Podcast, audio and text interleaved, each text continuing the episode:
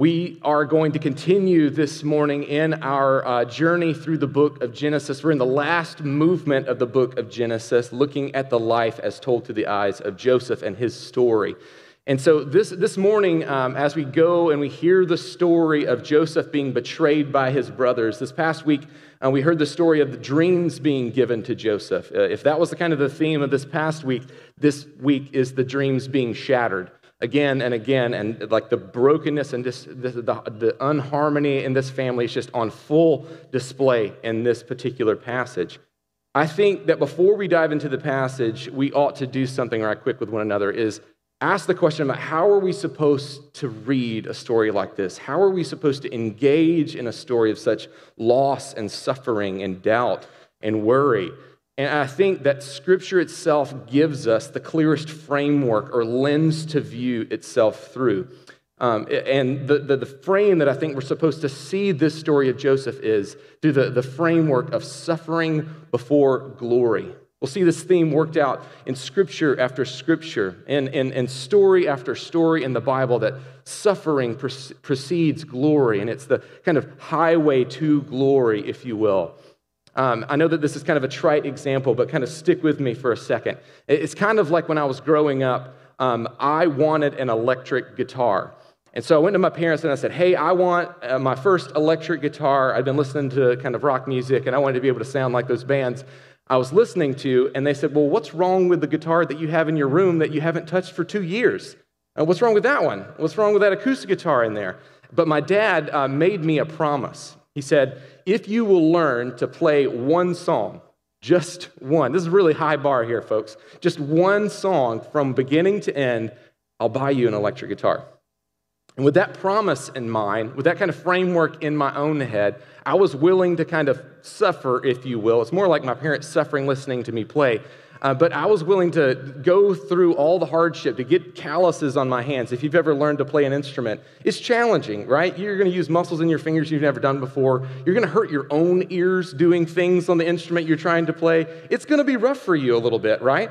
But if you have a promise like this in mind, like I did with my dad, I knew that there was something better on the other side of this. See, at the end of the book of Genesis, we're giving a framework that we need to keep in our minds as we're reading through the story of Joseph. Joseph speaks to his brothers at the end of the book of Genesis in Genesis 50, verse 20, and he says this As for you, you meant evil against me, but God meant it for good. You meant evil against me, but God meant it for good. See, we can use this framework to understand the stories of pain and suffering and chaos that we're about to see in the life of Joseph and his family. What he and his brothers and other men mean for evil, God means for good. So we saw with last week that Joseph could do with a good dose of humility, and God certainly is going to do that in this story to kind of lay him low. But more than that, God's sovereignty in working in and through sin and suffering is on display. At the hands of him suffering abuse, even at the hands of his brothers, it's going to bring about good purposes for him his family, and ultimately the entire world. As we slowly walk through this story today, we're going to see and be confronted with two big, hard truths that God is sovereign over our suffering, and that God is sovereign over sin.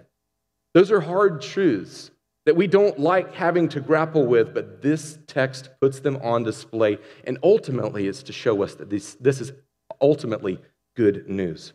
So go ahead and grab your Bibles and meet me in Genesis chapter 37. Uh, we're going to be in verse 12. So you can grab your Bibles, turn them on, or uh, there's some black hardback Bibles at the back of the room back there. If you grabbed one of those on the way in and you don't own a Bible, consider that Bible our gift to you. Um, we're going to start in verse 12 here. If you weren't here this past week, um, just a quick recap. Joseph is favored by his father. His brothers hate his guts. He's given dreams by God instead of in keeping those things to himself. He tells his brothers, and it creates even more division in his family. He's an arrogant kid, right? He's hated. He's hated like Toby uh, is hated by Michael. Like his brothers hate him that much. That, like he really, really is hated big time. He's an arrogant kid, and all his brothers are marked by all this anger. And Jacob continually is giving us lessons on what not to do with our children and showing preference over them, right? He's given us plays in the playbook of like, don't ever do this. And he doesn't stop. That's exactly how this story begins with Jacob sending out Joseph to report on his sons again. Let's pick up the story in, in verse 12 together. Genesis 37, verse 12 reads like this Now his brothers went to pasture their father's flock near Shechem. And Israel said to Joseph, Are not your brothers pasturing the flock at Shechem? Come, I will send you to them. And he said to them, Here I am. So he said to him, Go now, see if it is well with your brothers and with the flock, and bring it, bring me word. So he sent him from the valley of Hebron, and he came to Shechem. And a man found him wandering in the fields. And the man asked him, What are you seeking? He got lost. I'm seeking my brothers, he said. Tell me, please, where are they pasturing the flock? And the man said, Must have heard this happen. They've gone away, for I heard them say, Let us go to Dothan. So Joseph went after his brothers and found them at Dothan. Let's stop there for right now. So, the way the story starts is again, yes, this complete lack of wisdom in Jacob. We had an entire week last week where jo- uh, Jacob's idea to put Joseph ahead of his brothers, give him this robe, uh, give him all this power and authority over his other, other brothers, it's not going well. And Jacob is just sticking with the game plan.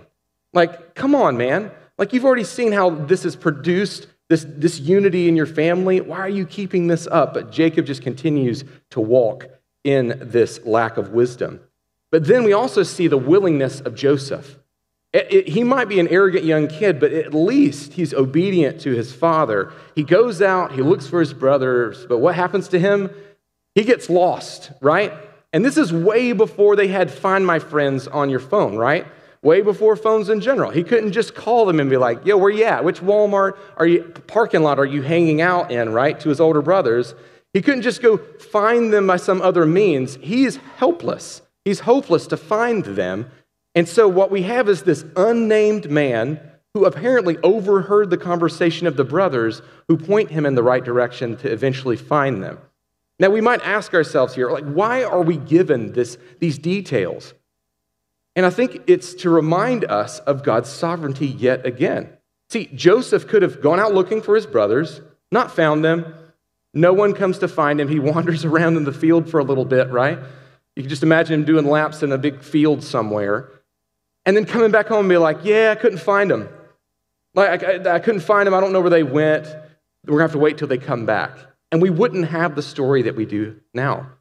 No, but we have God's sovereignty working on display here. God sends and appoints this man who remains nameless in this story to show that he is going to send Joseph willingly to his brothers, knowing what's about to happen to him. Let's pick up the story and see where this story really takes a dark turn in verses 18 through 24. They saw him from afar. These are his brothers. They see him from afar. Before he came near to them, they conspired against him to kill him. And they said to one another, Here comes this dreamer. Come now, let us kill him and throw him into one of the pits. Then they will say that a fierce animal has devoured him, and we will see that what will become of his dreams. But when Reuben heard it, he rescued him out of their hands, saying, Let us not take his life. And Reuben said to them, Shed no blood, throw him into this pit here in the wilderness, but do not lay a hand on him, that he might rescue him out of their hand to restore him to his father. So when Joseph came to his brothers, they stripped him of his robe the robe of many colors that he wore, and as they took him, they threw him into a pit, and the pit was empty. There was no water in it. See, as his brothers see Joseph approaching him, they start conspiring against him. They start making a quick plan, and the quick plan has two elements let's grab him and get him and kill him. This is how much their hatred had grown for their brother. And this kind of sounds like a story we've heard before, right? About brothers alone in a field together. Maybe Cain and Abel's ringing in your mind a little bit in this. And notice what they say about Joseph. They don't call him by his name, they call him this dreamer. like it's a curse, like it's a derogatory phrase about him. They'd associated their brother with his gifting more than his actual name here. In effect, they say, let's kill this dreamer, throw him into a pit, and then lie about it before our father. They even say this in verse 12. Look at verse 12. They say, We will see what becomes of his dreams. Here you have to wonder do they think that what they're doing is taking the plan of God and changing it to their own will? They had no doubt heard the stories uh, from Jacob and his forefathers about the promises of God that rested on their family, that God had chosen them as this select family by which he was going to bless the whole world. Do they think that through their actions they can thwart the very plans of God? They seem to even be testing God here. That's a very dangerous place to be. But then we have Reuben, who pipes up. Reuben suggests to them not to kill his brother, but to just throw him in a pit. What do we make of Reuben's suggestion here? Is Reuben altruistic here? He says he wants to bring, bring him back to his father in peace. He wants to bring him back and present him before his father there. He even has this plan of rescue for him. But I think if we are reading this whole story all together, like we've seen all through the book of Genesis, Reuben has already fallen out of grace with his father. Reuben has left. Uh, he, he, at one time was going to be the inheritor of the, uh, of, of the, the status of the patriarch in the line of Jacob, but Reuben has fallen out of grace because of his sin. He slept with his stepmother, and Jacob knew about it. He's fallen out of grace here. He's like the politician who's going to say to his father and say to his brothers, whatever it takes to kind of get what he wants. He has his own interest in mind. He's trying to be and gain good status back for himself, not out of a love for his brother, but trying to gain status back for himself before his father. See, Reuben is scheming here. So far, things to be, seem, seem to be falling into place. They act on the plan to throw him in the pit, but before they do, they take Jacob and they strip him of the robe, the thing that had signified his significance before his father, the thing that was eh, probably very envious in their eyes because of how illustrious it was of, of his status and glory in the eyes of his father. They take the robe off of him, and Jacob is thrown into this pit. Now, it was after about the 50th time of reading the word the pit, the pit, the pit again and again, I couldn't help but that Andy Dwyer classic, I fell into the pit the mouse rat classic. You know, I fell into the pit. Like, again, it just rings in my head again and again. And so, if that's what you've got in mind, this big open, like Parks and Rec, they're building like a foundation of a building pit, kind of throw that image out of your mind. This was not like an open, big open pit thing, right? This would have been something more than likely. The word that's used here is cistern for the pit. This has been a water keeping device in, in, in the ancient world.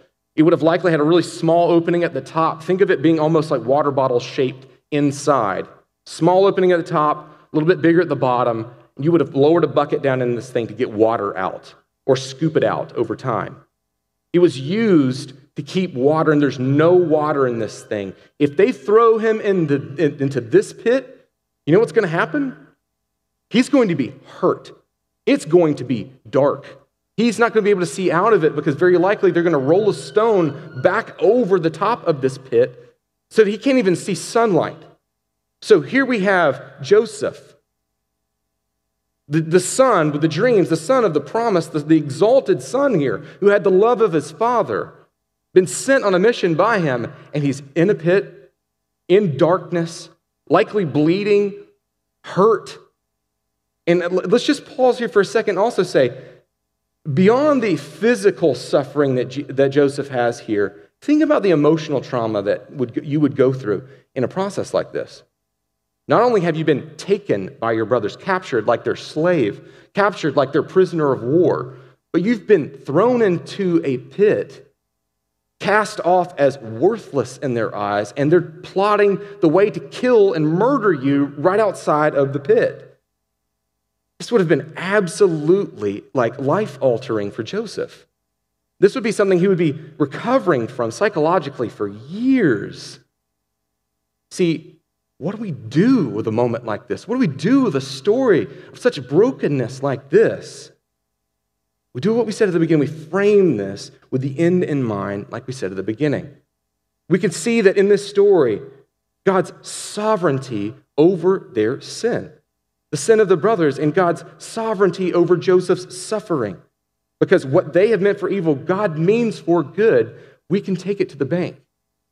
But right now, at this point in the story, do you think Joseph is thinking that? No.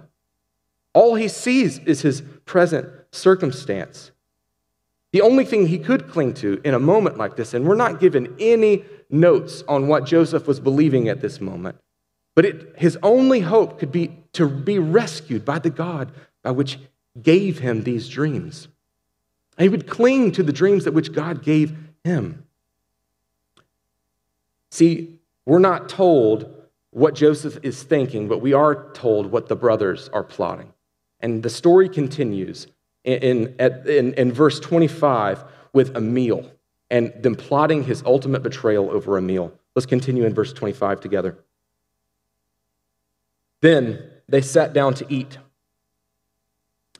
And looking up, they saw a caravan of Ishmaelites coming from Gilead with their camels bearing gum and balm and myrrh on their way to carry it down to Egypt. Then Judah said to his brothers, What profit is it that we kill our brother and conceal his blood? Come, let us sell him to the Ishmaelites. Let not our hand fall upon him, for he is our brother, our own flesh. And his brothers listened to him.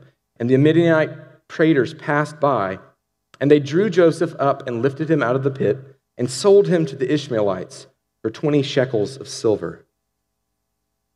They took Joseph to Egypt. See, the, the irony of them setting down to a meal to plot the ultimate betrayal and selling Joseph into slavery uh, should not be left uh, uh, unnoticed by us. At the end of the story of Joseph, uh, the, the, the ultimate coming together and God's rescue plan for those brothers of Joseph bringing them and rescuing them, but not after toying with them for a while, also happens around a meal. As they sat down for this meal to eat, they see a caravan traveling with precious things down to Egypt. And it's also significant that there's Ishmaelites that they ultimately sell them to. These would be distant relatives of theirs. But then Judah pipes up with his idea. Reuben seems to be out of the picture here at this moment, and Judah says, Hey, Instead of worrying about how to deal with his dead body and cover up and conceal all that blood and figure out what to do, let's just sell him. Let's profit from this situation. Why not make some money here? See, this entire scene is blending callback after callback after callback from the, the story of Genesis so far, but mainly rooted in Genesis 1 through 3. Hear these things kind of pulled out from the text. First, the food here, the meal that they are setting around. See, the very first betrayal that happened in our affections before God and our forefathers, Adam and Eve, happened around a meal. It was looking at the fruit in which our hearts became entranced with something other than God. It was a meal by which the first betrayal happened, and then this also happens around a meal. The words see, take, happen here, this pattern of Adam and Eve seeing the fruit and taking it. They see the caravan, then they take Joseph away to Egypt. Even the language that Judah would use of, come, let us do this, walks in the very words of God at the Tower of Babel, the very words of God in the creation of man and woman in his image, in saying that, come, let us. He is voicing almost uh, in the place of God. Here I'm speaking in a way where I'm using authority over this image bearer of God. He speaks of his brother's blood, the plan to kill their brother and conceal his blood, much like the murder that happened between Cain and Abel, and his brother's blood crying up from the ground for uh, vengeance, crying up from the ground for justice to be done by God. And he uses the words, He is our brother, our own flesh, even echoing his first father Adam's words, saying to Eve, She is bone of my bone, flesh of my flesh. All of these callbacks culminate into these, this phrase at the end saying, His brothers listened to him like Adam listened to the voice of his wife. This story is told using all of this imagery, all these themes of everything coming before it. And we need to see this church as God's sovereignty over his word. God's sovereignty in the way in which scripture would be penned, showing to us God's plan is on display here. He is sovereign over suffering, he's sovereign over sin. Unlike when Reuben speaks his plan, we are told that all the brothers listen to Judah's plan. They pull him up out of the pit, they sell him for 20 pieces of silver, and Joseph is taken to Egypt. Let's see how this episode ends in verses 29 through 36. When Reuben is returned to the pit, he saw that Joseph was not in the pit. He tore his clothes and returned to his brothers and said, The boy is gone, and I, where shall I go? Then they took Joseph's robe and slaughtered a goat and dipped the robe in blood. And they sent the robe of many colors and brought it to their father and said, This we have found. Please identify whether it is your son's robe or not. And he identified it and said, It is my son's robe. A fierce animal has devoured him. Joseph is without doubt torn in pieces. Then Jacob tore his garments and put on sackcloth on his loins and mourned for his son many days. All his sons and all his daughters rose up to comfort him, but he refused to be comforted and said, No, I shall go down to Sheol to my son, mourning. Thus his father wept for him. Meanwhile, the Midianites had sold him in Egypt to Potiphar, an officer of Pharaoh, a captain of the guard. See, when Reuben realizes that his plot to gain a position for himself again is thwarted, what does he do? He tears his robes. He's in great distress, but what is he great distress over? My plans didn't work. My plans to gain power, position, authority for myself didn't work. How much of us is just like us here? When our plans to gain anything for ourselves don't work, who's the first person we think about? Do we think about our sin? Do we think about our wrong motives? No. We think about ourselves. Ah, my plans have been thwarted. What I wanted is not coming to pass here. See, Reuben then gets on with the program, realizing his plans are dashed, and joins with the brothers in this plan to fool his father. And what do they do? They take that robe, which they had stripped off of his, their brother, the robe that represented how much Jacob loved his son, and they take that robe and they spill blood all over it. Now, we're removed from a society like this. It's easy, I mean, it's almost like in our own minds when we read something like this that we just think they went to the, the blood store and they bought some blood and then they put it on the coat, right? You know, they had to go out among the flocks that they were shepherding themselves. They had to choose one of those goats. They had to take it back to wherever they were, very likely slit its throat, and then use that blood, making a sacrifice in order to put blood on that robe to show their father and try to fool him. And the plan works. The plan works. There's a lot of plotting, there's a lot of scheming here. There's a lot of forethought that go into this thing, but do they lead Jacob with anything? No. All they do is put that bloody robe in front of their father and his absolute he just loses it in front of his sons. He tears his clothes. But more than that, more than like Reuben, he puts on sackcloth. See, we're removed from a society like this too. When people would put on sackcloth, this was putting on a garment that was to represent your emotional state.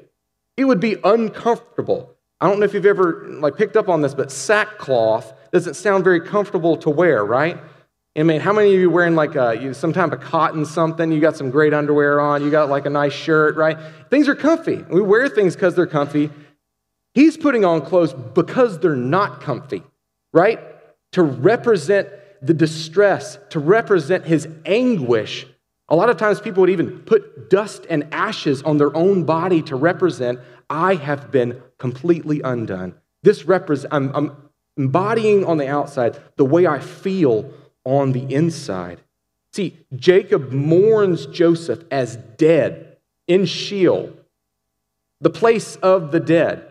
See, in the ancient mind, Sheol was the place that all souls went to be after death. It was like the like eternal holding tank, waiting for the day of the Lord to come and render judgment.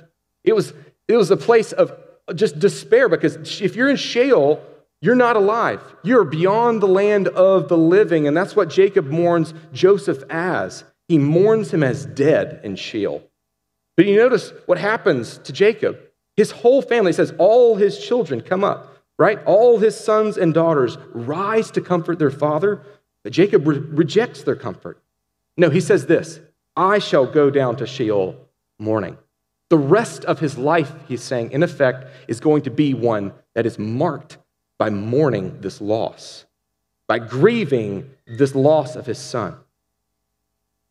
Now, here on a Mother's Day morning, I know that there's very few of us in the room that have likely experienced the loss of, a, of an adult child. But there are many of us here in the room have, that have experienced the loss of children, where you have grieved the loss of someone that's close to you. Maybe you feel a little bit like Jacob here. The overwhelming display of emotion shows just how much Jacob loved his boy. There's something we need to say about grieving well in a day and age where we often want to blow past death as a terrible reality, as a result of sin and the fall, where we don't want to engage in those emotions, and so many of us just stuff them down. We need to learn something about mourning and grief from Jacob here. See, we should grieve the death of our loved ones. Grieving the loss of those we love is a healthy part of processing our emotions. Remember, we are made in the image of God, in His likeness, and He, and he gave us emotions. If we were not to be made in the image of God, we would not be gifted with emotions like God in His personhood. They are a good gift for us. Not to be worshiped, not to be given into completely and entirely, right? They shouldn't rule us, but they are a good gift to us. See, the invitation here from Jacob's entire family, seeing the, ab- the absolute grief of their father, was to accept their comfort and possibly experience a healing moment. But instead, Jacob rejects this moment, rejects the healing that could come, and grieves himself and gives himself over to grieving without hope. Look again at verse 35 with me. He says, No, I shall go down to Sheol to my son mourning. He's saying, The rest of my life, till the day I die, I will, this will define the rest of my life, his mourning for his son.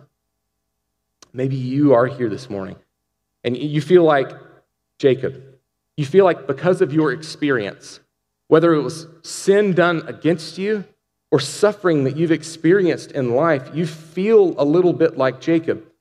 Like this thing in my life that's happened to me or someone did against me, it's going to define me for the rest of my life. Maybe you're not as honest and vocal about it as Jacob here, saying, Now I'm going to go down to Sheol, suffering, mourning. No, maybe we're not as forthright as that. But I want, to, I want to tell you this morning, because of this story, because of what we've seen in it, that God is sovereign over sin, He's sovereign over suffering, there is hope.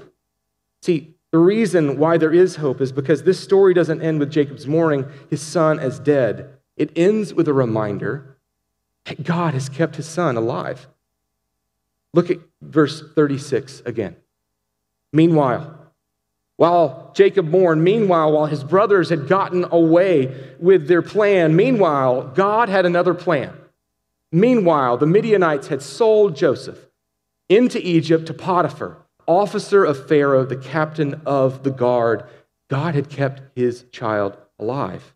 Joseph was still living here. What his brothers meant for evil, God is going to use for good. See, this story points, points far beyond itself to the truth that in the midst of sin and suffering and even death, we do not grieve without hope. The reason we can grieve without hope is because this isn't the only story where a son was sent to his brothers and they wanted to kill him. Jesus was the Son of God sent by his Father, and he came to his own, and they received him not. Jesus was taken by his brothers, mistreated and rejected, like Joseph. And like Joseph, Jesus was betrayed and sold for 20 pieces of silver. He was handed over to foreigners, and instead of being placed in a borrowed pit to fill up water in the wilderness. He was laid in a, ba- a borrowed tomb, all according to the sovereign plan of God. See, what they did to Jesus, they meant for evil, but God meant it for good. The good news is that Jesus rose again from the pit of death. And he's now exalted in heaven, and believing in him grants us hope beyond our grave, beyond our sin, beyond our suffering that we've experienced. And so we do not grieve without hope, church. If you're here and you're not a follower of Jesus, this is the offer on the table for you. Are you grieving without hope? Are you grieving the loss of something in your life? Are you grieving sin done against you? Are you grieving the hopelessness of a situation that you might be facing?